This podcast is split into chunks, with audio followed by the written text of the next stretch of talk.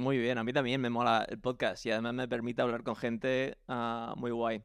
Ah, tú, un- una, Sí. una pregunta. Wilbur, ¿un podcast? ¡Siempre! Pues se diría, always. No me puedo creer. Always. Always. Oh, mamá. No me puedo creer que eso del, del bañito se haya hecho una locura de estas. Ni yo. Es un es meme. un meme. Sí, sí, es un meme tal cual. Y mira que llevo ya, creo que son dos años con la tontería del bañito. Porque empezó, creo que el año pasado. Ya no sé si tres o dos años. Pero claro, Incluso tienes una tengo canción hasta un tema. Tengo hasta un tema que se llama Un bañito. que, que- que habéis grabado. Sí, sí, sí, sí. Tengo una banda de, de rock and roll. Bueno, de rock. Versiones, estamos haciendo versiones. Bueno, ya estamos rodando, así que ya estamos en el podcast. Aquí estamos, en vivo en directo con Wilbur Víctor Ortiz de la. Torre. Nadando ya en las ondas. ¿Qué pasa, Paoli? Me Qué bueno encanta. escucharte, tío. Ya ves, estoy motivadísimo. Nosotros nos conocimos cuando yo tenía, yo creo que tenía nueve años. En el Club Gimnástico Alicante. ¿Tú te Hombre, acuerdas claro de esos días? Babel, en Babel. Ahí estábamos entrenando. No, tío. Antes de Babel. ¿Antes? ¿Pero tú estabas antes de Babel? Sí, estábamos en no, el... tú la primera vez que llegaste Sí, fue a Babel. estábamos en el gimnasio ese pequeño. ¿Cómo, cómo? ¿Te acuerdas que había un gimnasio? Sí, estaba el Club Gimnástico Alicante, que estaba en el Pla, un barrio de. Eso un es. barrio de. de Alicante. Que se llamaba el Pla. Sí, creo que era el, el barrio ese de, de al lado de la fábrica del tabaco. Cierto. Sí, sí, que estaba en una rampa que se llama la tabacalera, que aún sigue existiendo la tabacalera. Lo que pasa es que ahora han hecho un. es un espacio de cultural. Fíjate. Ah, ok. Vale, entonces Mm. tú te acuerdas de esa época donde estabas tú y Rodrigo y creo que nadie más. A lo mejor había otro chico por ahí, pero... Habíamos empezado más gente, pero aún así siempre hemos sido pocos. Pero los que estábamos en esa época cuando te conocimos era Rodrigo. Rodrigo y yo, sí, sí, Rodrigo y yo, porque había un tal Abelino, pero ese lo dejó mucho antes y Rodrigo y yo era, sí, sí. Es verdad. Y luego Carlitos apareció. Sí, bueno, estos eran como más y jóvenes. luego sí. Ángel. Carlitos, Nicolás, eh, bueno, una serie de gentuza. Ángel. Sí, sí. Pero era- eran más chiquitillos. Pero yo me acuerdo, yo me acuerdo cuando llegaste a. Pero yo tengo el recuerdo de Babel. De llegaste a Babel ahí. Cuéntame, cuéntame, ¿qué recuerdos pues, de que tienes? llegó un guiri. un guiri ahí. Súper mega educadísimo. Y era como. Buah, a este. A este vamos a matarlo. Además fue un poco así. Bueno, es que. Joder, esa edad de adolescente, de niño adolescente, lo- lo- los, o sea, esa edad es muy killer. O sea, ahí vas a, a los, Sí. si, si, si eres diferente, a, a por él. O sea, simplemente por eso. Es nuevo, es blanquito de su tez y tal, y cual, vamos a por él. Y recuerdo, sí, sí, recuerdo. Recuerdo de, de- de- de verte ahí en el tatami este de Babel y, y que era, pues, venía de, no sé si venía, yo en esa época no sabía si venías de Estados Unidos o de Suecia, porque es, tus padres son suecos y, y, y sueco, o sea, suecos y americanos, ¿no? Eso es, ¿Así? eso es. Bueno, entonces era como, pues eso, un guiri. Y que hacía gimnasia. Y entonces era un poco como, bueno, ¿qué que hace gimnasia? A ver qué nivel tiene. bueno, la verdad que tengo un recuerdo ahí guay. Yo, yo soy consciente de que hubo una época ahí de puteo hasta que... Sí, esa, esa época fue dura para mí, ah, pero os perdono Claro. a todos. Ah, que llegaste con una... Teníamos una edad muy chunga, tío. Ahí o te adaptas o, o sucumbes. o mueres. Bueno, pero fue, fueron años de, de puta madre para mí, aprendí muchísimo y, y- y todavía hemos- tenemos contacto y, y es, es de lujo. Y, y además pasamos mucho Sí, tiempo sí. juntos, especialmente Sí, tú además y yo yo. recuerdo, bueno, después de, de ese pequeñito impasse de, de- de acoplarse y de, acostumbrarse al, al nuevo sitio, luego fue la verdad que muy guay. Sí, estuvimos bastantes años, unos cuantos años juntos. O sea, claro, además ahí, cuando haces un deporte de élite y, bueno, que te lo tomas en serio y estás federado y todo el rollo, pues son mogollón de horas. De lunes a sábados y algunos domingos. O sea, y sábado, algunos mañana y tarde. Son muchas horas de vuelo Sí. ahí en el gimnasio respirando esa atmósfera. esa magnesia y ese olor a esa pies. Magnesia, ese olor a. Mira, la verdad que era, yo lo recuerdo, yo creo que era así. Era como, como los, los gimnasios los antiguos de boxeo, que, que, tienen esa, ese, ese, añejo.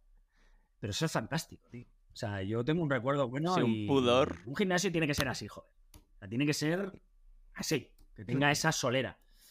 Ah. Ya ves. Tú, ¿sabes que en, en, el garaje de mis padres encontré mi bolsa de gimnasia antigua que tenía, que todavía tenía la magnesia, las calleras, todas las vendas con, con sangre y piel y, y, un poco de, creo que era miel o agua con azúcar que usábamos para las paralelas. Sí, sí, sí. O sea, un olor que salía de esa, Claro, es que ahí paraste, o sea, ahí se quedó, ¿no?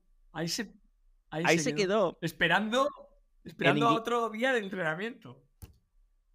Ya ves, en inglés se llama un time capsule, que es como una cápsula del tiempo que se queda para Se queda ahí, sí, sí, sí. Cierto. Pues tío, ah, me, llegaron muchos recuerdos. Y me acuerdo de. Eh, ¿Tú te acuerdas cuando empezamos a viajar a Valencia los fines de semana? Porque ahí tenían foso. Sí, que me acuerdo, me acuerdo muchísimo. Con el Ford. El Ford Score, ese azul marino. ya ves, donde a los 14 años ah, eh, íbamos conduciendo ya con los pedales que iba Javi. Y yo, vamos, yo, como yo soy atrevido y me sentaba, pero ya es que Javi le, pisaba, porque como tiene pedales en el, en el lado del copiloto, él le pisaba y era como, pero Javi, por Dios, que, soy menor de edad, pero muy menor de edad. ¡No hay prisa, no hay prisa! Y era, sí, sí, la verdad que era un, era un sálvase quien, sálvese quien pueda. Para Valencia, domingo sí, domingo, Javi, Javi era nuestro entrenador. Para los que están escuchando. Javi Amado. Sí. Amado y temido. Qué bestias. ya ves. Bueno, tengo muchos recuerdos. Uno de los recuerdos que tengo era, estábamos en el, coche con Javi, íbamos, íbamos ahí en, en, en, los asientos de atrás, no sé por qué, no sé quién iría adelante, pero íbamos a una concentración en Madrid. Sí. Y, me acuerdo que ah, estábamos los dos así sin ganas de ir y me pegaste una hostia en el hombro y me dijiste, acuérdate, ya se ha acabado. sí, sí, es que me dio una época por hacer esa mierda. Exactamente, sí, sí, lo, recuerdo mucho, ¿eh? Yo, a mi hermano pequeño, por ejemplo, se lo hice lo mismo, pero cuando, cuando terminó el colegio, que quedaba todo el verano para volver a empezar la, las clases, pues en vez de un puñetazo en el hombro, le días un, golpe seco en la cara así. Claro, se me quedó mirando, que, ¿qué, haces? Y dices, y le dije, se acaba de terminar el verano, ya estás en las clases otra vez. Y, me lo recuerda, Ali, me, ha sorprendido mucho que me lo recuerdes, porque me lo ha recordado igual que tú. Exactamente igual, o sea, me lo ha recordado mi hermano, porque le veo más, y me lo ha dicho muchas veces, tío. Tío, me acuerdo cuando me hiciste eso al principio y se me pasó el verano volado. me estaba todo el rato recordando. O sea, como un viaje en el tiempo de. Sí, sí, me acuerdo de eso, tío. Sí, tú siempre has tenido tonterías de esas, pero que, que marcan, creo que de una forma positiva. Tengo una negativa. No sé si te acuerdas de esto. Una vez, ¿vale? Te voy a contar esta negativa, pero. a ver pero... Yo te perdono, te perdono 100%. Pero estábamos en el centro de tecnificación, ¿ok? Y, tú te acuerdas que Javi estaba trabajando un montón, entonces nosotros entrenábamos solos. Sí. Javi no llegaba hasta las 7, nosotros empezábamos a las 6 o lo que sea. Ah, en fin, llegó tarde. Y entonces me dijiste, mira, ponte en la diagonal, abre las piernas y pon los brazos así. Entonces yo me voy a poner... Me estoy acordando de algo. Yo me voy a poner de la... ¿Te estás acordando? Yo me voy a poner delante tuya y, y, y, y voy a ponerme en la misma posición. y de repente me hiciste un uppercut. Pues es normal, me acuerdo. A los, no me acordaba, chaval. A los, Te hice así el puñetazo de Van Damme. ¡Guau! Es verdad, tío. No lo recordaba. Me quedé... No lo recordaba, tío. Bueno, abuso físico, 100%. Eh, pero gracioso. ¡Guau! Sí me acuerdo. Además, tirar sin consentimiento 200%. ninguno. mira, qué locuras, tío. O sea, muy, muy, muy. Hoy en día denunciable, por supuesto. O sea, hoy en día. Sí, tío. O sea, no. bueno, éramos, éramos, éramos niños. éramos oh, niños. Pero estas son las cosas que tú hacías que creo que te han dado la capacidad de, ah, no sé cómo decirlo, pero ah, ah, dirigir a un público. Que ahora lo haces a lo mejor con el, el baile, la alegría y todas estas cosas. Sí, claro, a ver, yo, o sea, el que es bobo o payaso, de, naces payaso, yo considero que, porque yo antes de gimnasta era payaso. Pasa que no sabía que podía dedicarme a ello ni vivir. Pero claro, todas estas cositas, claro, son cosas que pruebas en... Son como escenarios que no existen. Realmente. O sea, estás como ensayando. Sin saber que ensayas. Luego a mí me ha ocurrido, después ya de dedicarme a esto, de que, claro, tú pues claro, pruebas, igual si se te ocurre algo, igual lo pruebas con, gente con, o con unos colegas, sin ni siquiera avisarlo, sin decir, oye, voy a hacerlo. No, no, no, no. O sea, sí que es verdad, o sea, son como pequeños simulacros eh, y, recoges esas sensaciones, igual de una persona, de dos, o de cuatro, o de... Pero sí, em, hazañas. Esta, fíjate, no me acordaba, pero conforme me lo has dicho, me ha venido así, bash, como un, un déjà vu, déjà vu de exactamente, tío. Sí. Bueno, te marcó. Locura. En fin, eso, eso son exageraciones, ¿vale? De, momentos. Y, y, pero me acuerdo de, tonterías que hacías. O sea, si, si te ibas un fin de semana y veías una película, volvías el lunes y estabas ahí motivadísimo con la película. Y, era una combinación entre, entre, que eran películas americanas que estaban dobladas con actores españoles, pero que exageraban la mm. voz. Entonces tú venías y, me acuerdo que practicaban las voces. Sí, sí, sí. No, aparte, yo, o sea, el cine americano, pero el cine americano de, de, o sea, una época de mi vida, incluso ahora también lo digo, me hace gracia. Oye, ¿cuál es un actor así? ¿Tu actor favorito? Y yo, Arnold Schwarzenegger o Silvestre Stallone. O sea, actores que, eh, bueno, Van Damme, Steven Seagal, toda esta peña, ¿no? Eh, por cierto, tengo ahí unos cuadros que pinté eh, en la pandemia. El caso. Em, sí, sí, o sea, me, yo, yo he mamado muchas películas de americanas de acción. O sea, la acción y la ciencia ficción. Igual más la acción, o. Bueno, mezclado. O la, la, ciencia ficción. No sé si se ha entendido. sí, sí, sí. Siempre me ha molado mogollón, tío. El otro día vi Terminator 2. Si es que, o sea, pero el otro día que la he visto, bueno, yo la veía eh, cuando era nano mm, una, vez y media a la semana. O sea, era continuo, todo, o sea, me recuerdo todos los, todos los textos y todas las bromas, claro. Evidentemente luego iría al gimnasio y me pondría, eh, eh, volveré, tal, no sé qué, no sé O sea, tengo coletillas y frases tatuadas en, en, el ADN, de, que las, las digo y las sabes. ¿sabes? De, frases de películas. Ya ves. Imagino que a mucha peña le, ocurre. Yo a mí en concreto era igual más con, películas de, acción, de, golpes, contacto sangriento. Bueno, esta era de Van Damme.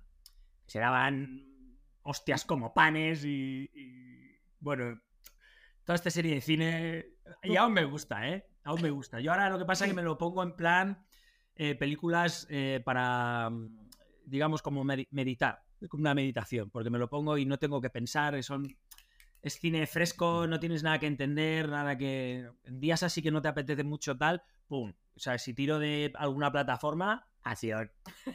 acción. Patadas y puñetazos sin sentido. ya está. Ya. me, encanta. Bueno, otro recuerdo que tengo era. Eh, bueno, eh, Silvestre Stallone, tú hacías el No me siento las piernas, esto es un infierno. Pues me, acuerdo que un día ah, tenías un resfriadito y, te habías puesto el VIX en, en, la nariz, que tenía un, tipo de esteroide, que eso lo vendían antes así, como así. Y llegaste con los ojos y la cara hinchada. ¿Te acuerdas de esto? Y, me acuerdo de tu padre ahí uh, diciendo, eh, tiene un problema, no sé qué ha pasado. Tiene un problema. la cara, Se ha hinchado como un La cara hinchada. Y me acuerdo que estabas ahí con la bolsa, donde no sabías si ibas a entrenar o no. Y nos miras a todos y dices, esto es un infierno. Además, parecía absolutamente Rocky, en, no sé si en la U, bueno, es que le, apalizan en todas. Pero, pero sí, sí, que la cara es un poema. No, no, es que esto no sé si me nació por la especie esa de spray de, de Vaporub ese raro, de mentor. Sí, era, era el VIX, tuviste una reacción. Pues me ha pasado cuatro o cinco veces más en toda mi vida. Me hice las pruebas de, alergia y, no salía nada en concreto. O sea, no es que diga, no, es que comiste sésamo y ese. O sea, nada en concreto. Mm, o sea, porque yo no, no, tengo alergias. Bueno, la piel del melocotón, pero no la toco y. O sea, me sale un sarpullido y me pica. O sea, no tiene más. O sea, no es que implosione, sí, como melocotón. Es la piel. Ya. Pero me sigue pasando y me transformo en. Dios mío, esto es un infierno. O sea, me hincho que la peña que está en la mía. Me, acuerdo que me pasó una vez en un golo, en una actuación en Chile, en Santiago de Chile. ¿En serio? No en la actuación, sino después, cuando volvimos al, hotel. Cuando yo bajé al, al restaurante del hotel, pasa que, claro, yo ya me lo sabía y digo, guau, chaval, me he transformado. Y la peña se pensaba que al principio, los primeros segundos, de que llevaba un maquillaje que me había puesto látex o algo. Pero así mirándome. ¿Pero qué te ocurre? Bueno, igual a alguno de los que nos escucha le ocurre algo. Bueno, es una reacción alérgica y a mí lo que pasa es que se me hinchan los ojos y, los ojos los tengo aquí. Y todo esto es carne. Tengo la nariz de, de, Silvestre Stallone. ¿eh? Cuando le han dado cuatro piñazos. Fue increíble. Y eh, es que fue, fue un momento que dije, ¿cómo es posible? Yo estaría acojonado que tendríamos, yo qué sé, 12 años, 13 años, 12 años a lo mejor. Y, yo pensando, ¿cómo es posible que este tío está teniendo una reacción alérgica, alérgica donde tiene la cara totalmente deformada y lo que se le ocurre es hacer un chiste ahora mismo y, crear un momento que se me ha hecho mítico en mi cabeza. Si pudiese controlarlo sería genial, porque vamos, me estaría hinchando cada dos por tres. Buah, sería millonario. Tenía Las Vegas ahí actuando de cara así. Seguramente. Y bueno, y siempre hacías, eh, me acuerdo el día que creaste la rondada esa pues mítica. sí, cierto. Que se ha hecho... La, la antirrondada. Sí, muy... Realmente, porque La era, antirrondada. Era el antes, creo recordar, era el antesalto hacia un lado y la rondada para el otro. O sea, era como... ¿Y, sabes por qué, ¿Y sabes por qué fue eso? Ni no me acuerdo, tío. Porque cuando, cuando empezamos a practicar suelo, ah, hacíamos un antesalto donde hacíamos eh, con la misma pierna, como dos, dos, movimientos con la misma pierna, ¿vale? Y entonces Javi vino un día, esto fue cuando empezamos en Babel, y dijo, no, no, no, el antesalto lo vamos a cambiar para que cambies de pierna mientras lo haces. Y, ahí es cuando lo empezaste a crear. Que llegó Javi, que igual, claro, sabría. Vendría ahí con, con conocimientos nuevos, igual de una concentración o de algo. Recuerdo, tío, recuerdo el, cambio este de antesalto que era como. Era una jodienda. Era como, pero que me está. O sea, es como aprender a andar otra vez. Era rarísimo. Claro, pues, pues seguro que, nació ahí. Pero sí, sí, se creó una, una, una rondada muy, muy, muy estúpida. Era, era algo extraño. Pero se ha, convertido como en un, en un, movimiento muy clásico tuyo. O sea, eso lo, usas todos los días. No, no, o sea, hay, movimientos así extraños que... Similares. Em, que, em, bueno, porque, a ver, o sea, la creatividad, haciendo gimnasia, pues, evidentemente, fomentas el tener creatividad física y del movimiento. Entonces yo, sobre todo cuando dejé de competir, empecé, me compré una, una cámara de estas, de, era de, de cinta era una era mini DV, o sea, no era ni disco duro ni se le esperaba aún. Y yo me la compré para grabarme, porque había cosas que yo veía que había gente que flipaba o se reía, pero no era capaz de volver a reproducirlo. Era como, bueno, no sé dónde ha salido este movimiento. Y yo me grababa y lo veía, y, era curioso, pero yo veía movimientos que digo, ah, esto la que flipa, y yo no me había dado ni cuenta. Y entonces intentaba mm, eh, reproducirlos otra vez. Y algunos lo lograba y otros eran efímeros. O sea, no sabía cómo, ya no sabía colocar el cuerpo así. O sea, ya no. Pero sí, sí. Tengo, tengo varias, las ruedas locas. Hay unas ruedas que son como que giro y, se, se, autoalimentan. O sea, como una rueda infinita. Que se mueven los brazos así también. Sí, tengo ahí como algunas cositas. pero vamos, al final era una investigación de, de movimientos. Sí que es verdad que pues que tiraban hacia muchas veces hacia lo absurdo, hacia el que hicieran gracia. Pero sí, sí, en la época esta de terminar de competir y empezar a bailar, también bailé break y, bueno, era ahí como un mix de cosas. Bueno, en general un mix de acrobacia. Acrobacias en general. Y sin, sin un código. O sea, libre, eh, libertad absoluta. Y la verdad que me gustó mucho el tener esa libertad de, como la gimnasia es todo tan, que tiene que ser así. Esa, esa etapa fue muy creativa, sí. Luego, lo que dices, me quedé en muchos movimientos que luego utilizaba en los shows, porque había varias rutinas que molaban mucho y eran graciosas y me la quedo, me la quedo, me la quedo. Y hay una libretita de, de movimientos extraños. Sí, es como que tenías un montón de ingredientes y los combinabas para crear un, plato especial. Exacto, sí. Y, mola. Sí, sí. Sí, porque incluso cuando bailaba break tampoco era un. No bailaba mucho, realmente hacía algunos power moves que todo el mundo conocía, pero luego me dedicaba a mezclar cosas o a hacerlas de otra manera y pues bueno, era alguien que hacía cosas raras. Que en el fondo pues, sigo haciendo esas cosas. O sea, bueno, mezclo cosas y fusiono, pues todo lo que se me da medio, medio, o sea, todo lo que se me da medio bien o bien. Ya ves. Y, creo que, bueno, la gimnasia, claro, te sirvió como una base y luego con el break y luego el circo y todas estas cosas, pues ah, una combinación perfecta. Pero aparte de eso, ah, por ejemplo, el, el, tema de la moto. Con mi hermana pequeña, mi hermana tendría cuatro años y venía a recogerme a, la gimnasia después de entrenar. Y me acuerdo durante los veranos que salíamos, estábamos ahí esperando a los padres y estábamos ahí charlando. Tú le decías a mi, hermana pequeña, le decías, ¿te quieres dar una vuelta en la moto? Ah, ya, claro. ¿Te, acuerdas? Sí, que me acuerdo, sí. O sea, es que yo, claro, yo tengo recuerdos de, porque fueron muchos años eh, de ir al gimnasio. O sea, yo fui, bueno, imagino que tú también. A mí al principio me llevaban mis padres. Hablo ya de Babel, de, ese mismo gimnasio, no en los otros dos que estuve, sino cuando ya te conocí.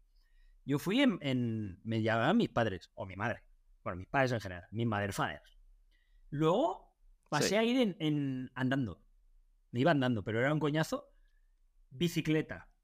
Una época que llegaba en patines. Unos patines que, que le compré a uno del gimnasio, a Víctor, en Medusa, que eran unos patines gigantes gigante. Me acuerdo. No gigantes. Me acuerdo. Eran de pista realmente yo, o sea, de, skate eh, park de estos. Sí, Luego en moto, o sea, en ciclomotor. Varios, con un Vespino, luego una Derby Varian naranja y, blanca, horrorosa. Luego llegaba a veces que me dejaban motos de estas de marchas. Luego en coche, o sea, en un Golf, en un Golf GTI rojo macarra. Bueno, primero en el Ford Sierra de mi padre, luego en un Golf macarra de nada. Luego en una Kangoo y con una Ford Trans en una furgoneta. Eh. Sí, sí, la verdad que seguramente más de una vez diría, eh, nena, ¿quieres darte una vuelta en mi, motocicleta? sí, es muy, yo. Pero ahí, pero que ahí tendrías a lo mejor 13, 14 años, ya lo estabas diciendo. Sí, que ni siquiera tenías Seguramente, no, tendría moto en mi imaginación, que ya es. ya ves. Pero es interesante ver que todas estas cosas que ah, se te han dado a conocer ya las hacías de pequeño. Y a lo mejor de pequeño se veía como, mira, este haciendo tonterías. Hombre, la, moto es un. Pero ahora de repente tienes una carrera. Exacto. Sí, sí, sí, sí. O sea, yo, yo en la moto, por ejemplo, cuando empecé a trabajar, mi primer trabajo fue en la farmacia de una farmacia. Bueno, el primero fue de carnicero, pero estuve un mes. tenía, Me acuerdo de esto. Que tenía el delantal más lleno de sangre del mercado central de Alicante. Porque que mi prima, que era la dueña, me decía, pero a ver, Víctor, que no se trata de que tengas el delantal, o sea, tienes que tener el delantal lo más blanco posible, no lo más lleno de sangre. yo pensaba que era como, como el que pinta cuadros, que tiene toda su ropa manchada y mola. Yo, yo era Aníbal Lecter. O sea, pero bueno, fue un mes. Luego estuve en la farmacia y yo en la farmacia, al principio, los dos primeros años, repartía con un vespino negro, que luego me robaron y ahí ni idea, ni denuncié ni nada. Pero yo me iba en la moto, tío. O sea, tú tenías que verme en la moto, en ese vespino repartiendo, que no se, no, no se llevaba casco, o sea, no llevaba casco nadie. Yo iba sin casco. En verano, sin camiseta y llevaba cajas de pañales gigantes de estas de adulto. Y me ponía la caja y conducía así. ¿Sabes? Como, como Ventura cuando conduce que tiene, porque tiene la luna del coche rota. Pues yo con la cabeza por el lado. O sea, yo ahora mismo me he imaginado muchas veces, digo, verme pasar así. O sea, tú eso ahora mismo yo, yo hago eso. Y me meten en la cárcel. O sea, me para el policía y dice, pero, o sea, ¿qué haces, tío? Pero una caja más grande que la moto, ¿eh? Y yo me iba a llevar eso a, los abuelillos que, que tenían incontinencia. O sea, un show, tío. O sea, eso era un show. o sea, ya. Yo eso ya no lo puedo superar, tío. Increíble. Y, cuéntame, cuando te mudaste a Madrid, ¿qué año fue? ¿Y ahí es donde empezaste realmente a trabajar como artista? ¿O, estabas ya trabajando con bolos pequeños ahí? Empecé en Alicante. Empecé en Alicante, que todo radica desde la gimnasia, tío. Yo la gimnasia es mi, mi guía, mi, inicio, de la casilla de inicio de todo. Yo dejé de competir, pero seguía yendo al gimnasio, porque era lo que llevaba haciendo toda la vida y me encantaba. Me encantaba hacer gimnasia, además ya en pan freestyle, a mi rollo, me dejaban ahí, el loco y tal igual. Y, veía a Javi, a los colegas, y entonces conocía a un tal José Ignacio, no sé si tú lo llegaste a conocer. Yo le llamaba Einstein. No lo conocía, pero sé que era un tío que en ese momento una barba, una barba así, era un tío muy peculiar. Y el tío este actuaba estaba en una asociación que se llamaba Doña Tardit, que fue la asociación con la que yo empecé a hacer shows. Y empecé a actuar con él. Estuvimos como dos o tres, un par de años por la comunidad valenciana haciendo bolitos. Con él fue el primer show que montamos, que se llamaba Pity y Wilbur. Y hacíamos bolos por. ¿Y ese era con el coche ese ¿Eh? rojo? ¿Con el coche ese rojo eso ya en Madrid. O sea, primero empecé con José Ignacio y de ahí ya, eh, a los dos años, yo le dije, oye, José, esto hay que tirar a algún sitio eh, hay que irse a la capital o Madrid o Barcelona. Y él me dijo, no, tío, que yo me quiero quedar porque estoy aquí con mi chica y bla, bla, bla, cosas, ¿no? Y yo dije, pues ya me voy. Y fue como, y tenía un colega que vivía en Madrid y, bueno, tenía varios, entre ellos Miguel Ángel, el pelirrojo, que hacía gimnasia.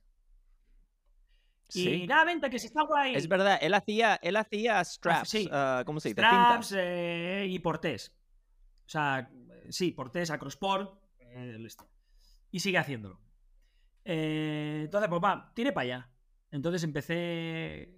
O sea, con, me fui. El detonante era David Morales, un colega que fue con el que monté el show este del coche, del Mini Cooper, que era un show mono A, mono B. Un show muy, muy, muy guapo, la verdad. Y, y bueno, estábamos construyendo el show, literalmente, o sea, tanto la parte mecánica, o sea, de las estructuras como la creativa y mientras tanto hacía bolillos, eh, estaba en varias compañías de estas de espectáculos, me contrataban sobre todo como acróbata. ¿sabes? Fue una época graciosa porque, porque yo iba ahí y, era todo, o sea, en, la, en, los bolos estos era todo muy estético. Entonces yo llegué a la peña y todos están súper cuadrados, súper super depilados, súper, o sea, era todo muy de, bueno, hacían algunos acrobacias, otros eran bailarines, pero era todo muy estético, muy de vender bueno, pues igual era un evento de McLaren y, bueno, se hacía ahí algo. Claro, yo llegaba que parecía... o sea, yo con mi cuerpo escombro, sin depilar. Me acuerdo una vez que me, me, depilé, la única vez que lo he hecho, que me depilé el pecho, mis cuatro pelos, pero, pero no caí en que tenía que depilarme los sobacos. O sea, entonces, o sea, o sea hice mayor, mayor, de, de, más tamaño que la gente mirara los sobacos porque no había ningún otro pelo en el cuerpo. Bueno, entonces en esa época fue, bueno, fue los principios. Llegas allá a Madrid y, ensayo horror, ensayo horror, ensayo, te vas cayendo y bueno, y vas aprendiendo mogollón, claro. O sea, yo mi misión era montar un show con este tipo. Y mientras tanto, el otro era pues sacar dinero para, para ir pagando el alquiler cada mes. Aunque era bajo, Sí. ¿Y, cómo, cómo, te pagaban entonces? ¿Ahí en, en, efectivo? en esa época pagaban mucho en efectivo. O sea, a veces te hacían. Em, te hacían eh, ingresos, pero no, no, no. Cuando ya cobraban, te subías a la oficina de, porque tenían una nave, te subías a la oficina y, te soltaban así la mandanga y un placer. Y te puedo preguntar cuánto te pagaban por pues bolo. Pues mira, los bolillos, los bolos estos así de eventos dependía mucho. O sea, igual te podían pagar 600 euros por un bolo, dependiendo el tiempo, lo que, lo que fuese, ¿no? O 300, 600, igual si eran un par de días, pues igual eran 1200 o 1600. Pero esto eran bolitos de, eran esporádicos, eran como era una empresa, pues cuando les salía, ellos tenían como un plantel de artistas y decían, oye, yo, yo normalmente pues estaba, o cuando había que hacer acrobacias o tenía algo de biz cómica el tema, entonces pues tiraban, si de repente pues tiraban, querían a alguien más guapete y con más presencia, pues, pues igual iban otros, ¿sabes? O si querían aéreos, yo aéreos nunca, nunca he hecho. Entonces, pues bueno, entonces era dinerillo, pues, bueno, con un bolo y tal, pasaba el un bolo y medio, dos bolos, pasaba al mes. Vivía con Antonio, entonces vivíamos los dos en una habitación así de pequeña. o sea, yo, yo dormía en el suelo, en un colchón repugnante. Repugnante. O sea, que no tenía ninguna resistencia al colchón. O sea, hacías así con la mano y tocabas el suelo. Pero claro, yo era feliz y ahí en esa edad eres indestructible. Entonces, bueno, con un par de bolillos al mes yo iba tirando. Y mientras tanto, pues eh, estaba montando el otro show, también gastándome dinero en, materiales para soldar, el tal, construir el coche. Bueno, tenía una cama elástica en el techo, otra que es esa. O sea, el coche era un circo, el propio coche. Sí, o sea, tú siempre has sido creativo. Yo me acuerdo, por ejemplo, uh, empezaste a meterte un poco, te, empezó a gustar el rap español. Sí. Y, eh, o sea, KCO, por ejemplo. Y un día llegaste y dijiste, eh, mira lo que he grabado. Y tenías un rap tuyo. Y dije, esto es un rap. Sí, te recuerdo que una vez lo pusiste, lo pusiste en, un en el gimnasio. Y yo estaba así y digo, ¿qué estás sonando? Y además es que me acuerdo que era como, vengo desde Alicante y no soy un b-boy, pero si me ves bailar seguro dices que cabrón. Bueno, era una basura. Pero bueno, era mi primera canción. Sí. Ya ves, pero incluso, o sea, habías escrito la música ah, y, a mí me pareció increíble y que lo habías grabado ahí en tu habitación, sí, sí, en casa de no tus recuerdo padres. ni cómo, pero imagino que con un tal, una, un radiocassette y, y con me grabé la voz. La verdad que ni, ni, no, no, te sé decir. Pero también todo eso radica de la gimnasia. Porque en ese gimnasio en Babel conocí a Noel, o conocido como DJ Sono, que era un tío del breakdance, que él bailaba breakdance y era DJ. Entonces, eh, me pasó un par de cintas de hip hop, pero cintas de maquetas. O sea, una. Mira, está aquí. Esta es la original. No sé si se ve. ¿Qué me estás contando? eso es increíble. Espera, que voy a quitar este. este no, sí, lo veo. lo veo. Más o menos? Sí, la mayoría de la gente que está viendo esto no sabe ni lo que es. Es una cinta donde antes se escuchaba música, ¿vale? Entonces, el caso es que, que él me grabó esta cinta y otra más, que pone varios hip hop. Víctor, volumen 2. Esta es el volumen 2. Y claro, él me la grabó porque era DJ y me la grabó por pistas, o sea, tema, tema, tema, tema. Y entonces era KCO, MC Lee, que era, que era un rapero, bueno, sigue siendo, no ha muerto. Eh, bueno, pues todo lo que se llevaba de hip hop nacional. Y claro, yo flipé, tío. O sea, fue como, a mí me dieron como 5, 6, 7, 8 años muy bestia por el hip hop. Una época que solo escuchaba hip hop. Em, en español, sobre todo. Luego ya descubrí Redman, Method Man, tal, bla, bla, bla, bla, Snoop bueno, toda esta peña, de y tal. Pero, y recuerdo, estas dos cintas volaron. O sea, yo se la dejé a alguien en el instituto y tanto esta como la otra, la otra desapareció se las regrababa la gente. Y yo, a mí me llegaba música, pero años después, con los mismos cortes que esto, porque claro, esto tiene cortes, que él hacía. El Noel hacía los cortes para juntar un tema con otro. Entonces, o sea, me refiero que es algo que es original, ¿sabes? No, no, son tracks uno detrás de otro. Claro. era como, pues esto es de mi cinta. Bueno, esa cinta se re que te reprodució en el instituto no sé cuántas veces, tío. O sea, como ahora un, retweet, ¿sabes? Que, o que la gente comparte, pa, pa, pa, pa, pa, Pues esto voló igual. Lo que pasa es que la peña se lo grababa. Lo llevaba a, sus radios y ponía una a una, una grabando y la otra pam, y se la pasaba y, muy fuerte. Y, todo viene de ahí, de, en concreto cuando lo de actuar por eh, Piti, o sea, José Ignacio, que es el de circo, el breakdance también fue por él, breakdance y hip hop, o sea, cultura hip hop, Noel, también desde el gimnasio. Muy heavy, tío. O sea, esto estoy contándolo es y muy heavy. digo, guau, tiene todo sentido esta vida. Claro, es, es, muy fuerte. Y, y, justo entonces cuando estabas creando ese show con el Mini Cooper, que creo que tenías un, mini tramp o algo ahí metido, en el techo y otro en el maletero. Sí, eso sería sobre el 2010 2009, 2010 estrenamos, que fue justo cuando empezó la crisis en España. 2010 y estuvimos em, cinco años. Cinco años, sí. Y era un show que era un, era un pepino, o sea, porque lo estrenamos en un festival y ganamos el festival, el TAC de Valladolid, un festival internacional de teatro de calle, que siguen haciéndolo, es un, creo que es el segundo más importante, está Tárrega, eh, en, en, Tárrega, en Barcelona, eh, el TAC de Valladolid, eh, bueno, Ciudad Rodrigo, Trapesi, bueno, hay, hay unos cuantos, ¿no? Circada, y ganamos el premio del público y, y fue un boom o sea, pero ¿qué pasa? Que éramos unos... O sea, eh, empezamos a currar muchísimo y justo la distribuidora que nos llevaba, eh, el, tipo tiró una bomba de humo y desapareció.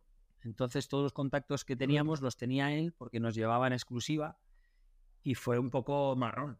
Hubo ahí como un problema con la distribuidora esta y, el tío se fue, marchó bomba de humo y a Urbenur. Y bueno, ahí... Mm, eso, eso pasa. A ver, pero el show era un pepino, ¿eh? El show, la gente flipaba. Mono a mono B se llamaba el show. Y era súper innovador. Súper innovador ese show. Eso era. O sea, bueno, como todos, el, primer año estás ahí medio encajando todas las cositas, tal, y luego ya empiezas a tener ahí una simbiosis con, con tu compañero. Porque no es lo mismo que currar solo. Y era un, yo era un espectáculo que disfrutaba muchísimo, porque tenía de todo, era, era como ver una película. Empezaba, tenía un ritmo no había participativo, nada. Era, era, era muy, muy original. Incluso hoy en día sería súper original el show. Pasa que era muy caro moverlo eh, y acabamos ya diciendo que no a bolos. Porque, oye, mira, cinco bolos ahí en Galicia. Bueno, tío, como no nos adelantes el dinero, no podemos ir. Porque diríamos que pagar peaje, gasolina, claro. vamos en un camino, eh, hotel, dietas. Entonces, claro, si esos bolos igual los cobras a cuatro o cinco meses. Claro, tú tienes que adelantar el dinero. Entonces había veces que nos decíamos, oye, tío, no, es que no podemos ir, porque no, no tenemos un colchón para poder hacer eso. Bueno, es una época y yo la recuerdo muy bonita también, porque aprendí muchísimo. Mogollón. Sí. Claro, es, era, una, era una época interesante y el motivo por el que me acuerdo, que era el 2010, 2009-2010, es porque justo entonces las redes sociales realmente se estaban... Están llegando, consolidándose. Sí, que, sí, Sí, estaban consolidándose y estaba Instagram, Facebook, y me acuerdo de ver un vídeo tuyo haciéndose, o sea, era una parte del, espectáculo. Y dije, hostia, le había perdido la pista a Víctor y ahora de repente estoy viendo esto y he visto una transformación increíble y todo lo que, todos los elementos que tenías como que se han materializado en esto. Y me, motivó muchísimo. Y luego ahí, ya empezaste a crear algo de contenido online. ¿Tú, te acuerdas en esos momentos del contenido que estabas creando y qué es lo que pasó ahí donde realmente se juntó lo que hacías de forma física en, persona, los espectáculos, los shows, y, lo de las redes sociales? ¿Tú te acuerdas de cómo surgió eso y, qué, impacto tuvo eso en tu A ver, las redes eh, empecé, o sea, yo hacía vídeos, o sea, la primera red social que utilicé fue YouTube, y era porque tenía un vídeo que se llamaba Gravedad Cero, que era un remix de cinco minutos y pico que aún está en, YouTube, en un, canal que me abrió Antonio. Sí, que se llama el, el Masturba Gallinas. Y solo está ese vídeo. Entonces, eh, fue el primer vídeo, pero yo no... que, creo que tiene como 300.000 ah, visualizaciones, algo, algo, así. Y, mm, y, era por un, un pupurrí de acrobacias de, bueno, de la época esta que hablamos antes. Entonces, eh, yo, y luego empecé a colgar actuaciones o trozos. Em, mi primer eh, vídeo promocional de Piensa en Wilbur, ya con el show de Piensa en Wilbur, el mío solo. Eh, realmente lo colgaba en YouTube, primero por tenerlo en un sitio y luego porque te, lo hacía un enlace. Te, lo hacía en un link. Entonces, a la hora de enviarlo algún promotor de, de, teatro, claro, si yo le enviaba un archivo entero, eh, pesaba una tonelada. Además, yo en esa época no sabía comprimir ni, ni ahora. Bueno, lo comprime, el, lo el, móvil, que lo hace de manera natural. Entonces, yo los primeros vídeos que tengo en mi canal de YouTube, que últimamente no le hago mucho caso, son trozos de shows o promos para yo, yo los tenía poco, y hubo una época al principio de empezar a actuar y mover Piensa en Wilbur, era lo que yo enviaba a los festivales. O sea, no, no por el hecho de, de tener un canal. O sea, lo de yo luego hacer vídeos de comedia y chorradas en una manera continua en redes fue mucho más adelante. En Facebook empecé. Eh, ya empecé a colgar algunos vídeos, pero, pero, hubo un, un, impasse de tiempo grande. Antes de. O sea, primero fue como, bueno, eh, herramienta para enviarlo a gente. No para que la gente entrara a ver el, contenido. Claro, y eso, eso sería, ah, lo de Facebook sería el 2014, 2015, algo así, ¿no? Yo cuando, a mí siempre me gusta hacer vídeos, eh, chorrillas, lo que pasa que, bueno, yo no sabía aún de, las redes, la verdad. Pero eh, sí, cuando ya empecé con Piensa Wilbur, vi que como me molaba hacer vídeos y tal, vi que, que, era una muy buena idea el, promo, el promocionarlo. Como hacían actores, eh, cómicos, bueno, había gente que lo hacía para promocionar sus actuaciones y, voy a estar trabajando. Yo empecé por el voy a estar trabajando tal día en. O sea, hacía una chorrada y luego el, o sea, el, resultado era para yo dar la fecha y voy a estar aquí. Y cuando yo empecé a hacerlo no lo hacía nadie de, circo teatro, o sea, del de, el gremio con el que yo me identificaba en esa época, que era más circo, circo de calle, teatro de calle, circo, festivales de, de calle. No hacía nadie. Es más, ahora ya hay, hace tiempo, pero, pero yo en esa época era. Y, luego me siguieron muchos, como diciendo, hostia, coño, que esto está guay el promocionarse. ¿Sabes? Porque era un poco como, no, yo redes, no, no, no. Y bueno, yo siempre he considerado de que es una buena herramienta siempre que la uses bien. Y así empecé, o sea, y aún sigo haciéndolo, ¿eh? Ahora estaba editando un vídeo que, bueno, pues muestras una, un trozo así cómico para luego decir, oye, Peñita, que voy a estar de gira, voy a estar por aquí si queréis verme. Yo en general las redes las uso para eso. Son, el fin es de que luego vengas a verme al teatro. O sea, mola mucho las redes, que te diviertas con los vídeos o en la tele y tal. Pero a mí lo, que más me gusta es que derive en que tú vengas, oh, anda, mira, que está en Alicante, voy a ir a verle. Voy a ver a este ser digital, voy a verlo en, el teatro. Ese es el fin para mí. Claro. Porque yo soy un desastre y no tengo monetizado nada y, y se me hace pelota y ya, y ya está, y no lo voy a hacer. Y, Bueno, y, inesperadamente, de repente haces un como una especie de anuncio para un amigo tuyo que estaba vendiendo la moto. Y eso, eso fue un punto de inflexión muy grande en, tu imagen pública. Sí, sí, sí, sí. o sea, realmente creo que el, momento más. Sí, puede ser que fuese ese. Sí. El, era un, un, colega mío vendía una Africa Twin, una moto de estas así del Dakar. Una moto clásica. Una moto clásica. Y, él me dijo, oye, tío, vamos a hacer un vídeo y, quiero hacer un vídeo, pero para tenerlo en, te recuerdo, sin plan romántico. Bueno, tengo este vídeo. Y nada, él me trajo pues toda la, toda pues eso, la, ropa que llevo, todo, las gafas, el tal, no sé qué, la moto, claro, una, mapa de los Alpes, o de los Andes, no, sé, una taza de té con un camping gas. Y, fue en plano secuencia. Digo, bueno, pues vámonos ahí, hay un árbol y hay unas pistas así a la montaña que está guay. Y pues, graba. Y me dijo cuatro coordenadas de, mira, Overlander es como ser un viajero, ¿no? Un aventurero, ¿vale? Badear es tirar agua cuando te metes por el... Que yo ese de badear dije, la puta Zodiac. Pues yo me imaginé, pero vamos, que eso salió ahí. Yo me imaginé pues una, lancha ahí, tirando agua. Y fue pues un vídeo que, que, que, salieron cosas muy interesantes, claro. O sea, pero vamos, que ese, ese vídeo fue casi un plano secuencia graba. Eh, sacaba el mapa. Yo hago así y aquí he estado. Esto es como mi piel. O sea... Y sí, ahí fue un boom sin saberlo, ¿eh? Yo lo colgué en Facebook, yo no tenía ni Instagram en esa época. Y lo colgué en Facebook y bomba. Explosión nuclear.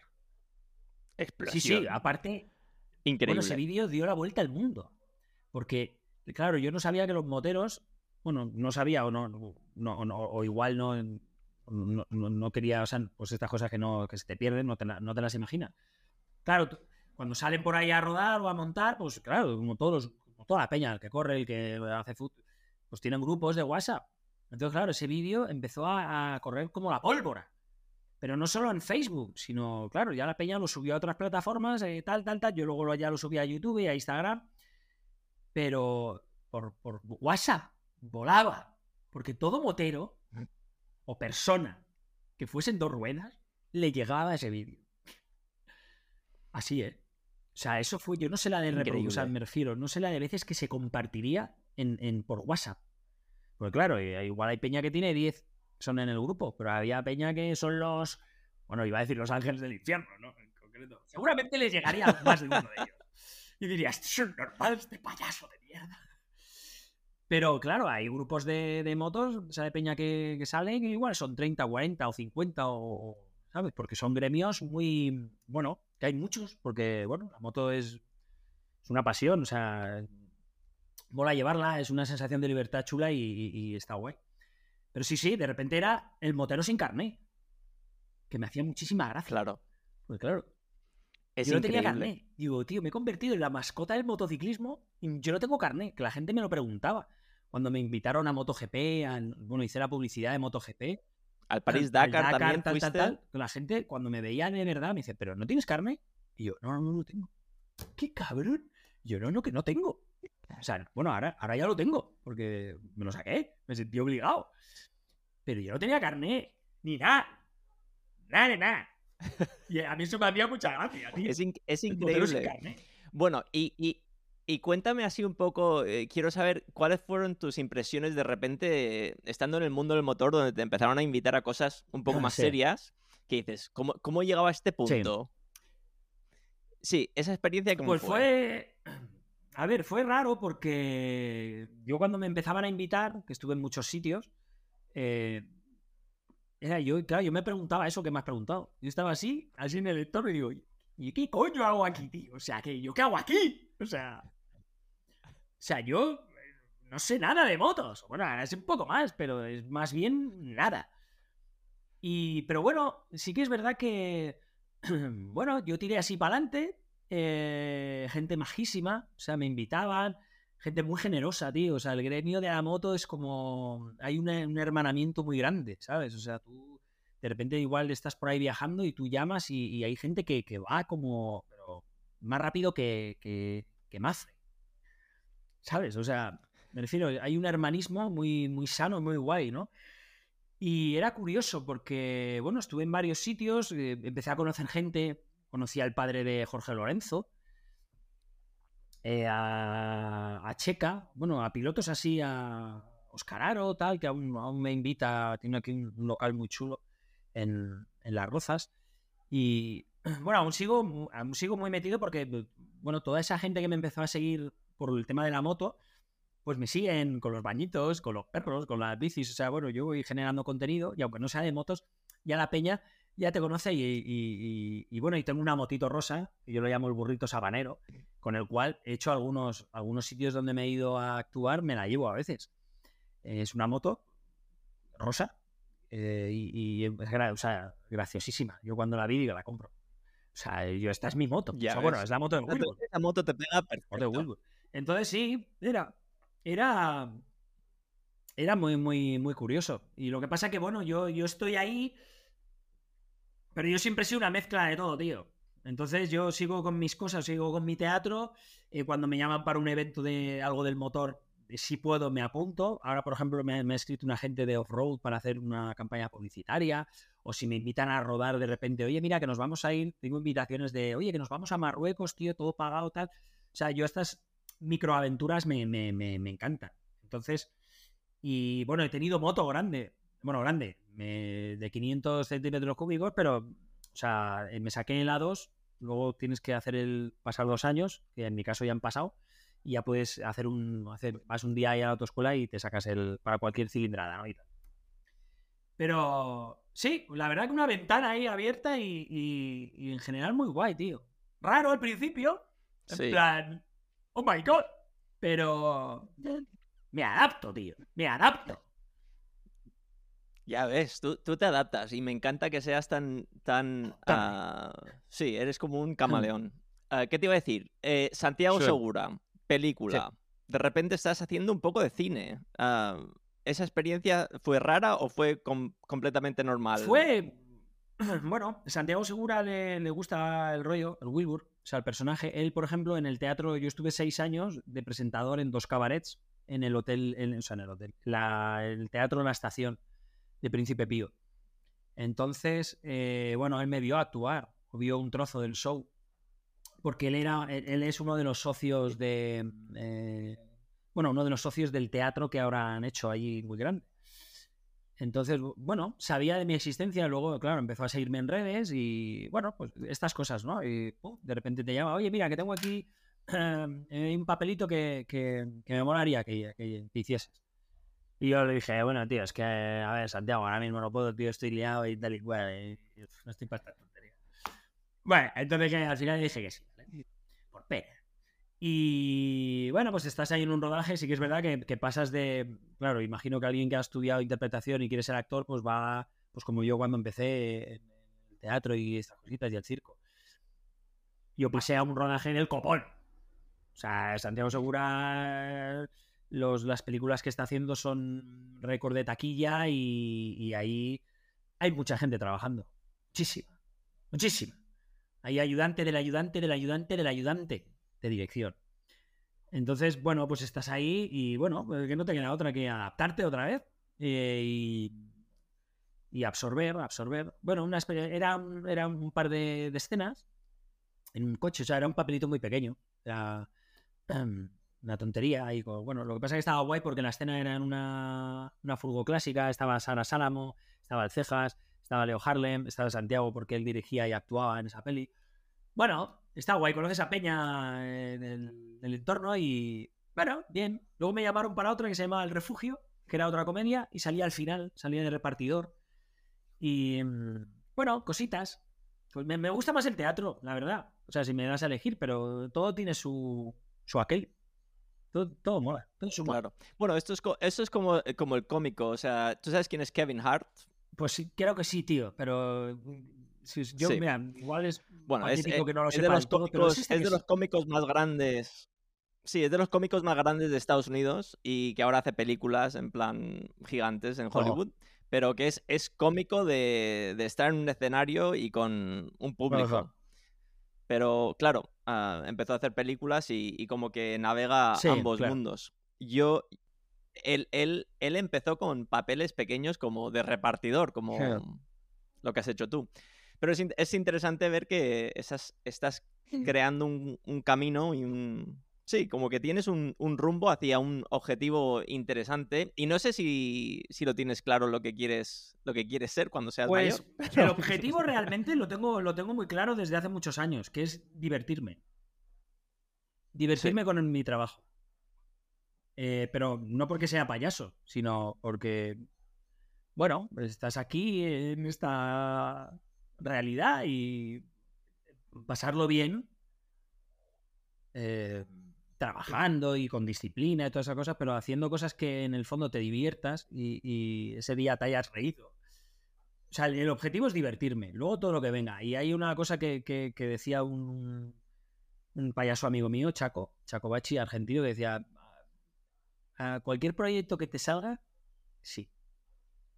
O sea, digo proyectos así, Hombre, si es algo mm, que se aleja muy de lo que tú tal, pero cualquier proyecto que, mm, te ponga los pelos de punta, o que diga, uh, qué arriesgado, eh, para adelante, tío, ya está. O sea, si te chocas, o sea, se gana o se aprende en la vida. Si es que además no hay otra, o sea, qué miedo, qué miedo al fracaso de, ya, nos vamos a morir ya está. Y se van a olvidar hasta de Elvis Presley. O sea, me, o sea, lo que sería un horror sería no quedarse ahí con el, el easy ese horrible.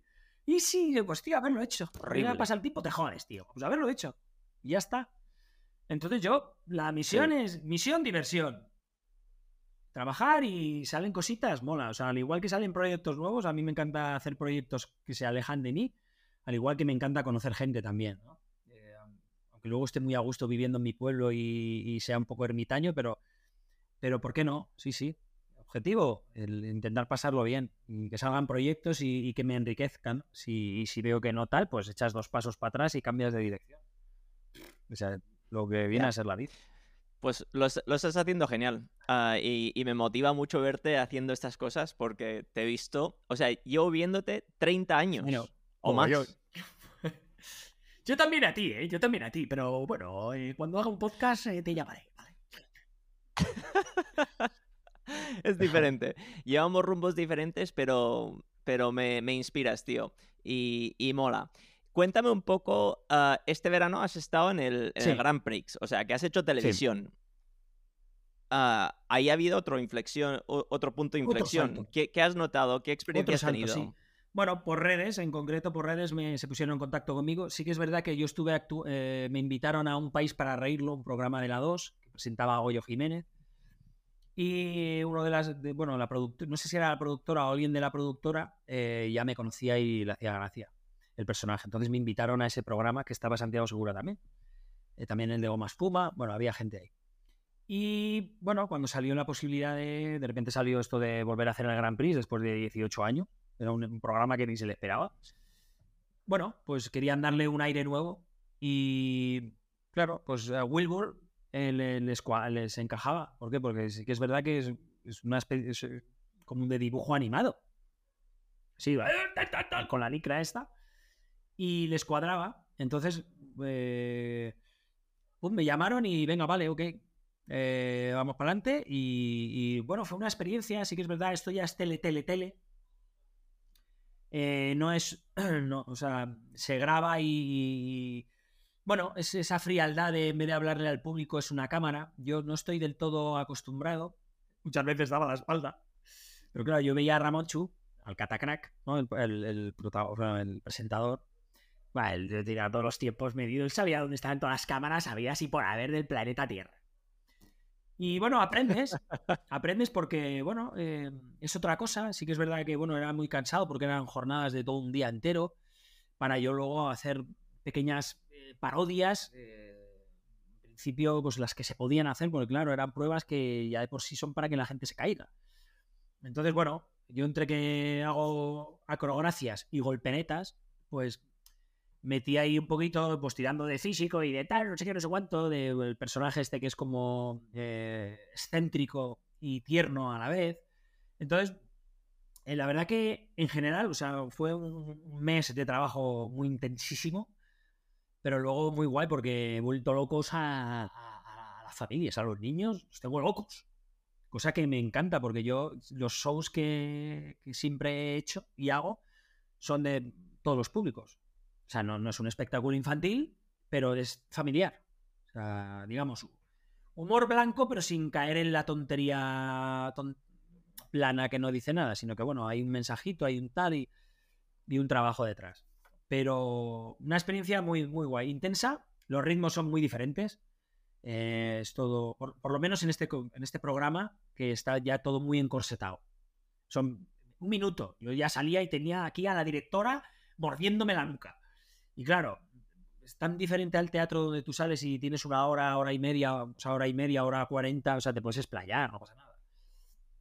Es otro ritmo la tele. ¿Me sigo quedando con el teatro? Sí. ¿Y ahí ibas con ping... ¿Ahí ibas con pinganillo sí, llevaba pinganillo, micro, micro antiagua por si alguna prueba caías al agua. Eh, bueno, era...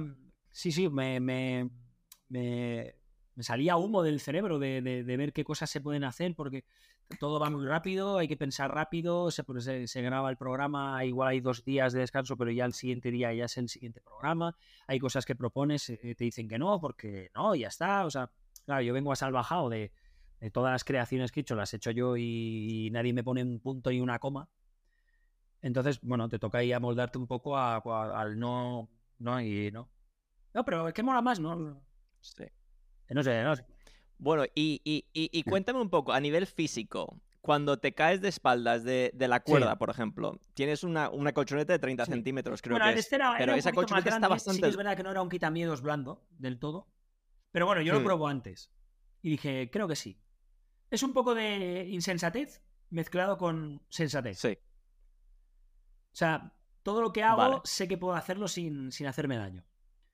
Joder, eh, sí. luego yo lo, veo y, por ejemplo, esa de caerme de espaldas, cuando luego la vi dije, vale, es exactamente como quería, ni más arriba ni más abajo. Sí. Porque esa, esa la solías hacer tú en las anillas. Claro, es que ni, me acordaba. Que la he visto yo cuando tenías 12 años. Exactamente. Sí, sí, sí, sí. Estos impactos. Sí. Sí, esos impactos. Y, y, luego la, la, caída esa que no me acuerdo cómo surgió, pero cuando te caes de espaldas en el suelo, al lado de Ramón. ¿Eso, ¿Eso, estaba previsto o fue, de imprevisto? El, dinosaurio. Eso está, esto estaba hecho. Eso fue. Vale, yo me tal, eh, hacemos esto, sí, sí, sí. Yo le dije, mira, podemos hacer el Matrix, tal, no sé qué. Yo, o sea, yo monté la escena de, más o menos como era, ¿no? Yo hablaba con el dinosaurio, tal, igual y pipa. Y aquí yo tiré de, perro viejo y dije, yo voy a hacer la escena. Y sé que me va a dar. Pero voy a, dejarme dar un poco para que parezca, para que sea realismo. Yo tocaba la cola y bueno, es goma espuma. Y yo sé caerme al suelo, porque he hecho. Esto en, circo se llama acrobacia excéntrica, que es caerte y que parezca que te caes.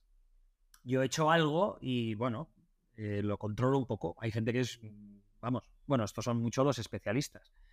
Pero en el circo, los payasos, hay payasos que hacían acrobacia excéntrica, que era pegarse piñazos nucleares y, la gente así con las manos en la cabeza.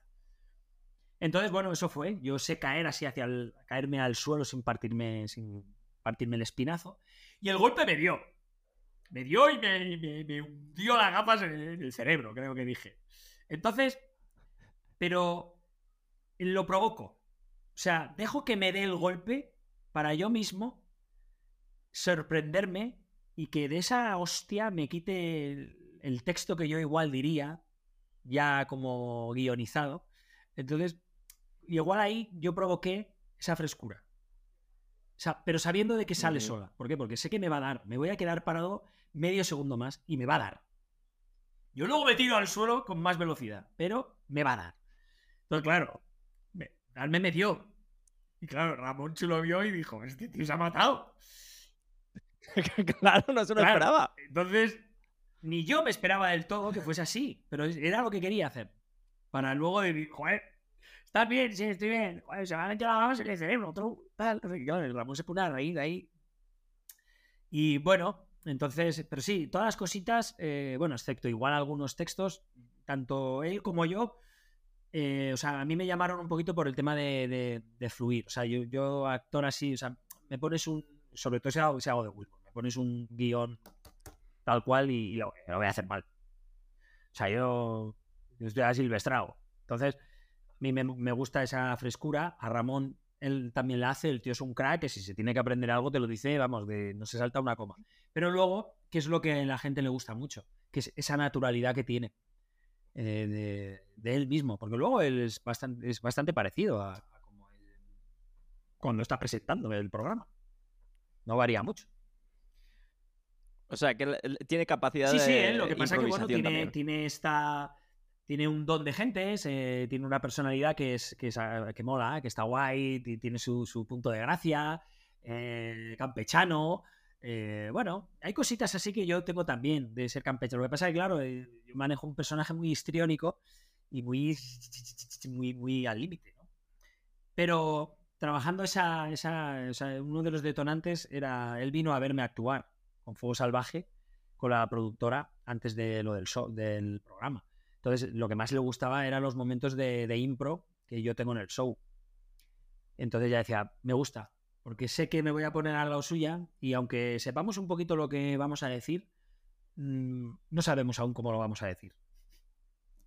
Y eso gusta. Sí, y en la, en la televisión, por ejemplo, eh, tienes que enunciar más un poco cuando, cuando hablas, tienes como que ah, exagerar la voz para que se te escuche mejor o, puedes hacer lo mismo que haces en un escenario. Bueno, puedes, llevas un micro, entonces eh, escucharse se te escucha. Lo que pasa es que no se te escucha igual que en un teatro, porque en el teatro hay monitores.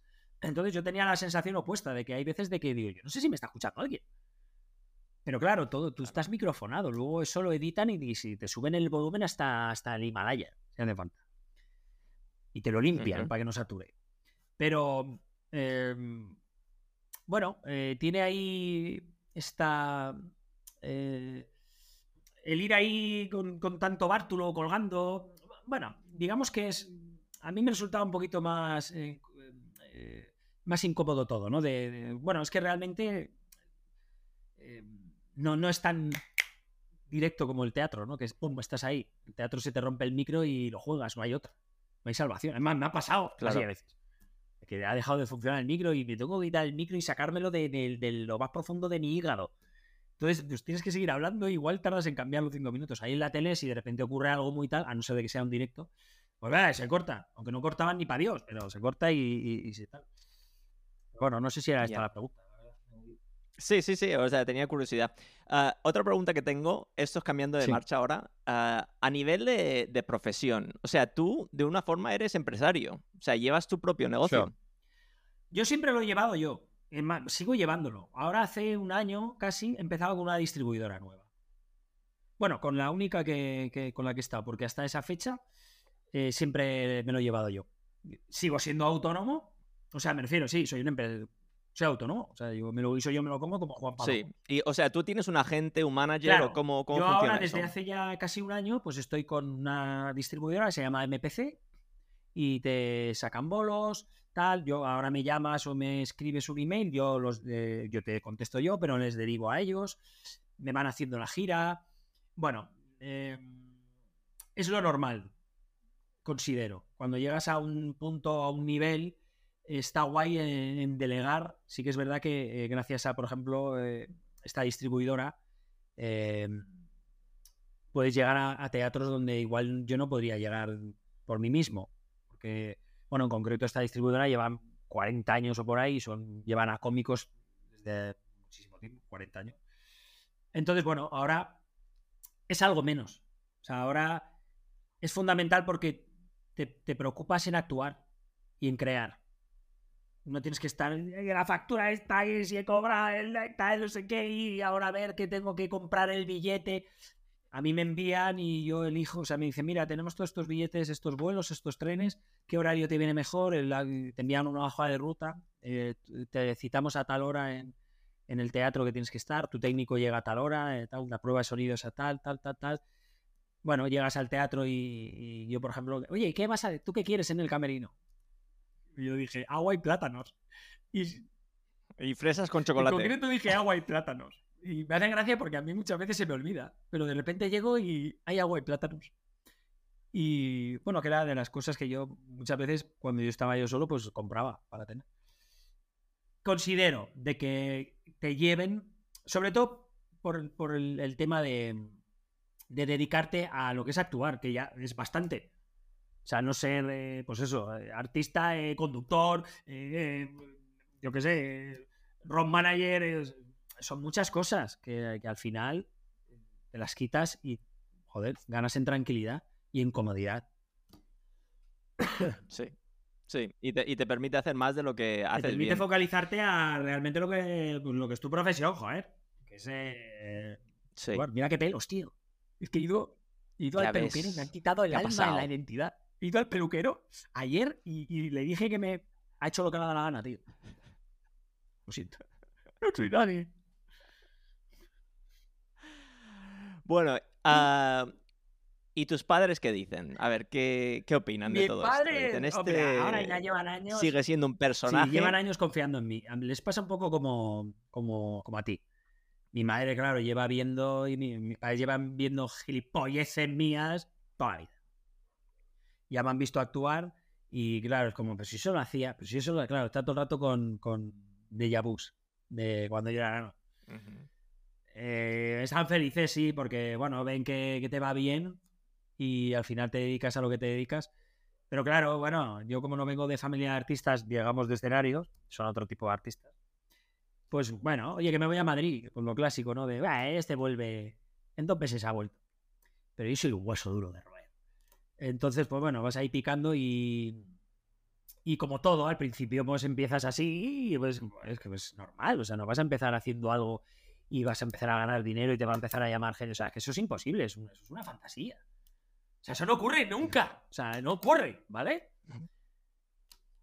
Y bueno, pues allá que desde ahí yo ya me dedico, o sea, yo vivo de mi trabajo, que es lo que viene a ser un profesional. Profesional es alguien que ya vive de lo que de su profesión pues ya llevaré, pues, bueno, desde que me fui a Madrid.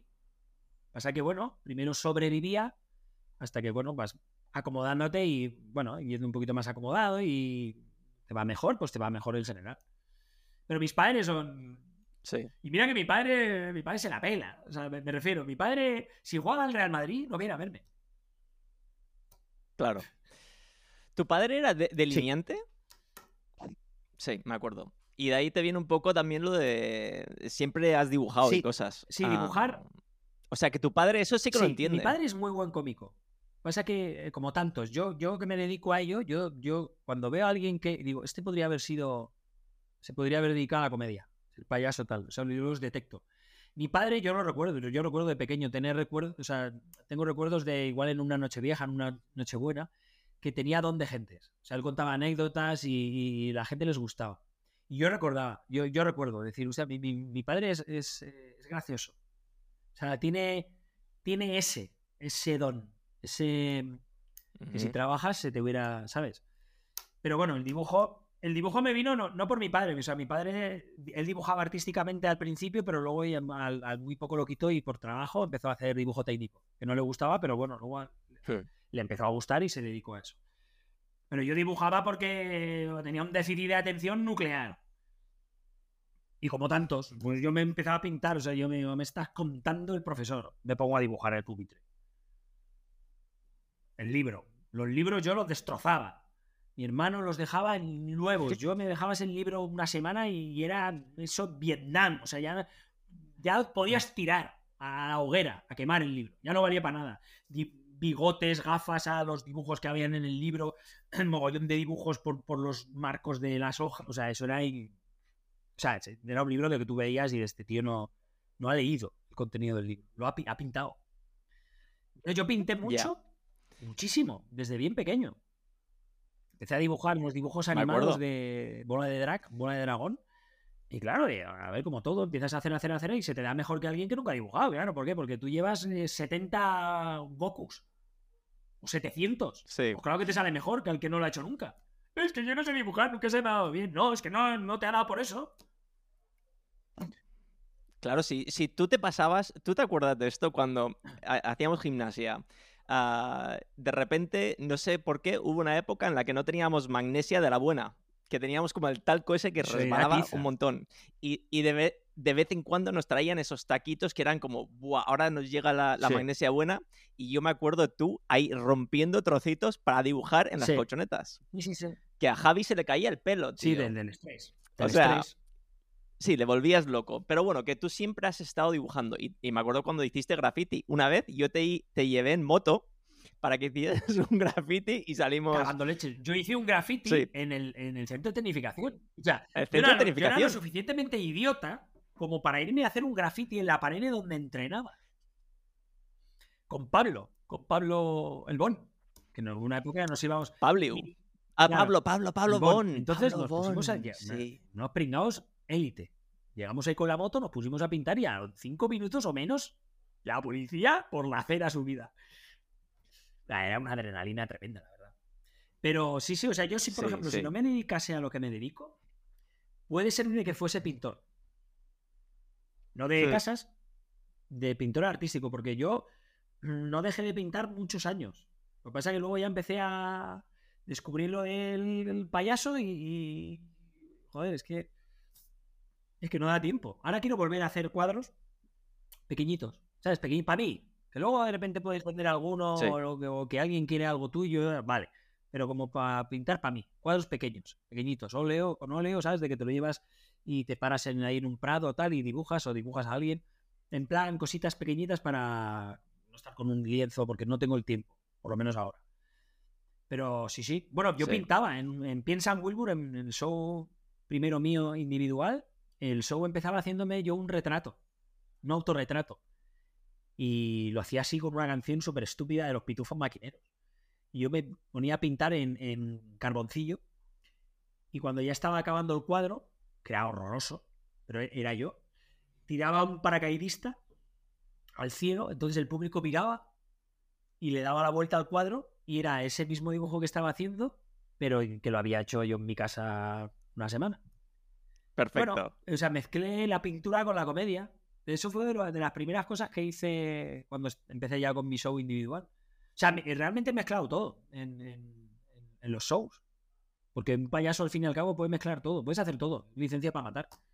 Que es lo que me gusta a mí más del payaso. Porque igual a la gente que hace stand comedy, que a mí me encanta, bueno, te estás más limitado. O sea, estás ahí de pie, hablas, no hay tanta no hay tanta física, aunque sí hay algo, pero, pero no hay tanto, son más lo que dices, las pausas, el cómo lo dices, el, ingenio que tengas, ¿no? Eh, mental. Yo si hiciese eso estaría muy limitado físicamente, tío. a mí me mola mover el cuerpo y sobre todo me, mola disfrazarme, tío. Me mola disfrazarme. Sí. No, o sea, yo creo que, que eres un artista, eres un artista muy completo y además Ah, puedes cantar un poco. Canto también, sí. Eh, rapeabas un poco. Sí, o sea, haces, haces un poco de todo. Creo que, creo que el mensaje, a, mí lo que me mola pensar es que si ahora mismo están escuchando padres que, tienen hijos que son unos animales, que están votando por todos lados, son unos desastres, pero que tienen una capacidad artística que, que, no se lo quiten, que, lo, que les animen, porque que es posible hacer algo con Lo que tienen que hacer es observar. O sea, como padre, aparte de, de, de, dejarle las cosas claras ¿no? Eh, y educarles, hay que observar a, los chavales. O sea, yo, por ejemplo, porque mis padres estaban en, en, lo que estaban, que era en, vivir, en sacar dinero y el ir tirando. Y bueno, también era otra época que, que, no era como ahora mismo. ¿Sabes?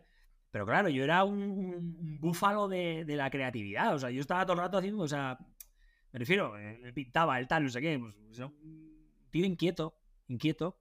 Eh, nunca se me dio bien estudiar por eso, porque, porque no me decían. O sea, no, podía atender algo que no me interesara. Pero, pero, pero no me interesaba eso. Pero luego había muchísimas cosas que me interesaban. Muchísimo. De otra índole. Pero es curioso, pero el otro día escuché una frase de, no sé si era de él, creo que sí, o por lo menos él la dijo, de Mario Alonso Puig, el tipo este, ¿conoces? Mario Alonso. No, no, no. Bueno, el tío mola, mola Es como un neurocirujano que se dedica a dar charlas desde hace mucho tiempo y, bueno, el tío mola mucho. Un crack. Que el tío decía, que era como, bueno, ¿y qué se me, yo no sé qué se me da bien ni nada. O sea, las personas estas que dicen, pues yo no sé. Y normalmente lo que, para lo que mejor se te puede dar o para lo que estás predestinado es para lo que no le haces ni caso. Pero que de una manera natural lo haces. O sea, yo, por ejemplo, yo hacía el idiota de serie. Y no le prestaba ni atención, mis padres menos aún, pero, pero era algo que se me daba bien. Pero yo no le hacía caso ni nadie. O sea, y me salía de una manera natural. O sea, normalmente lo que te sale natural, ahí suele haber oro. O sea, no de voy a hacer no, no, a ver, ¿qué te sale? O sea, ¿tú, qué, te sale de algo natural? Yo, por ejemplo, pintar me salía también natural. Pintar. Bueno, pues me puse a pintar. Nadie me dijo, ¡pinta! Que mi padre pintaba, ¡pinta! Que tienes que. Toca el instrumento al conservatorio de re, mi, fa, sol, y dos y la sol, fa, mi, re, O sea. te pones a hacerlo sin saber muy bien por qué, pero te gusta hacerlo, lo haces, pero es de una manera tan natural que ni tú mismo te das cuenta. Pues ahí, eso, ahí hay jugo. Yo lo, escuché, lo que decía, y digo, es verdad, tío. O sea, por lo menos a mí me ha pasado. Yo era tonto de, serie. Y hasta que no había un payaso actuar, o a Jim Carrey en concreto en las pelis, ¿esto qué es? me salía de una manera natural. Yo, yo tengo dos hermanos y yo era el que le jodía las fotos a mi padre cuando las fotos se podían joder. Es verdad, tu padre le encantaba hacer fotos. Era Ned Flanders. Yo luego me he dado cuenta en fotos que le he visto. Y mi padre, mi padre es Ned Flanders. O sea, con el bigote. O sea, yo tengo fotos que te tengo que enseñar. Y digo, ¿cómo he podido yo vivir sin saber hasta ahora que es Ned Flanders mi padre? Pero él, hacía muchas fotos y siempre era un tío cargado una cámara de vídeo. Y yo me acuerdo de las fotos de carrete que él se ponía, venga, poneros en familia. Y decía, siempre cara de idiota. que claro, le horrorizaba porque luego revelaba las fotos y salía todas haciendo el idiota. Claro, y esa cara de idiota repercutía a toda la foto. Y a mí nadie me dijo, pon cara de idiota. ¿Natural? ¿Por qué lo haces? No lo sé. No sé. Seguramente por joder y por rebeldía. Pero mis hermanos no lo hacían. Foto, foto. Pues harían otra serie de cosas. ¿Sabes? Que, de una manera natural. ¡Pum! ¿Sabes? Sí. Sí, es muy guay, es muy guay pensarlo y, recordar estos, sí, e, e, esas historias que te han formado y, es, muy especial. Bueno, última pregunta. ¿Qué es lo que más te ha sorprendido? ¿Qué, es lo que más te ha sorprendido de tu viaje? Pues. A ver, en general. Eh, bueno, el, el, sin cambiar nada, o sea, sin, sin querer adaptarme a ninguna ola temática, he tirado con lo que voy aprendiendo y voy pillando. Y sin saber tampoco muy bien por qué, funciona. Y hay gente que le gusta y gente que, que se, sube a esa ola y comparte vídeos y luego viene al teatro y, y como que como si hubiese un Wilbur en muchas personas dentro. ¿Sabes? Pero, o sea, me ha sorprendido porque como ha sido así, ¡pum! Se hace, punto. ¿Sabes? No, no me he parado a. Voy a ir por aquí, que igual es una. es más comercial, o es. O sea, sale así, como salen las cosas cuando empiezas, que es todo inercia y voluntad. Luego sí, me ha sorprendido el, el, decir, joder, y si no hubiese funcionado, ¿sabes? Como, bueno, ha funcionado porque ha funcionado. O sea, yo no he provocado que funcionase. O sea, hago esto y, y, y hay mucha gente que, que, que, me tiene un cariño, o sea, que sin conocerte. Porque quieras o no, pues el, personaje, involuntariamente, ya de, bueno, ya conforme tiene más horas de vuelo, pues ya el personaje es más, tiene más matices. Pues se, sienten muy identificados. Bueno, al igual que también hay gente que, que lo odia. Yo siempre lo he dicho, a mí me amas o me odias. No hay punto medio. Si me vienes a ver actuar, ¿eh? ¿qué tal estuvo el show? Bueno, pues estuvo bien. ¡Caca! No quiero esa mierda. O sea, a mí me amas o me odias, tío. Asqueroso el espectáculo. O fan. Entonces, puntos medios no. Y la sorpresa es esa. pero es una sorpresa muy grata. Eh, de que la peña se sube al carro a, esta tontería, a estos, estos mundos de Wilbur. Que, pues eso, que no tienen maldad, que no. Eh, pues macarrilla sano. Eh, y pues muy, muy. O sea, con muchas trazas de deporte. Claro, es que se ha ido forjando sin provocar. O sea, ha sido una evolución de, personaje de vida. le gusta el deporte, hace deporte porque ha, hecho, ha sido deportista, por lo tanto, pues, le gusta la vida sana. El tal, pues luego me fui a, la montaña y me encantó y pues esos valores se los, voy metiendo al personaje y derivan en que la gente le guste y eso deriva en, una sorpresa para mí. Claro. Pero involuntario. O sea, es de lujo, tío. Sale. Tal cual. De lujo. Pues me alegro que estés en el mundo, tío, y me alegro de conocerte. Y es, ha sido un placer verte evolucionar. Y, mola mucho que estés en esta posición ahora donde puedes hacer esto profesionalmente. Y, creo que estás inspirando a muchas personas, a mí incluido. Y, y sigue así, tío. Uh, me hemos estado, muchas gracias, tío. Hemos estado, bueno, una hora y que, se me ha pasado volando, tío. La verdad que la mejor entrevista hasta la fecha, tío. En los de Radio 3 lo tienen muy chungo, ¿eh? O sea, Radio 3 va a ser ahí, bueno, sí, tal, y sí, no sé qué, y bla, bla, bla. Pero en este caso es muy especial porque, joder, nos hemos, o sea, nos conocemos y, nos hemos conocido una época bastante intensa y, bueno, y relativamente larga de la vida.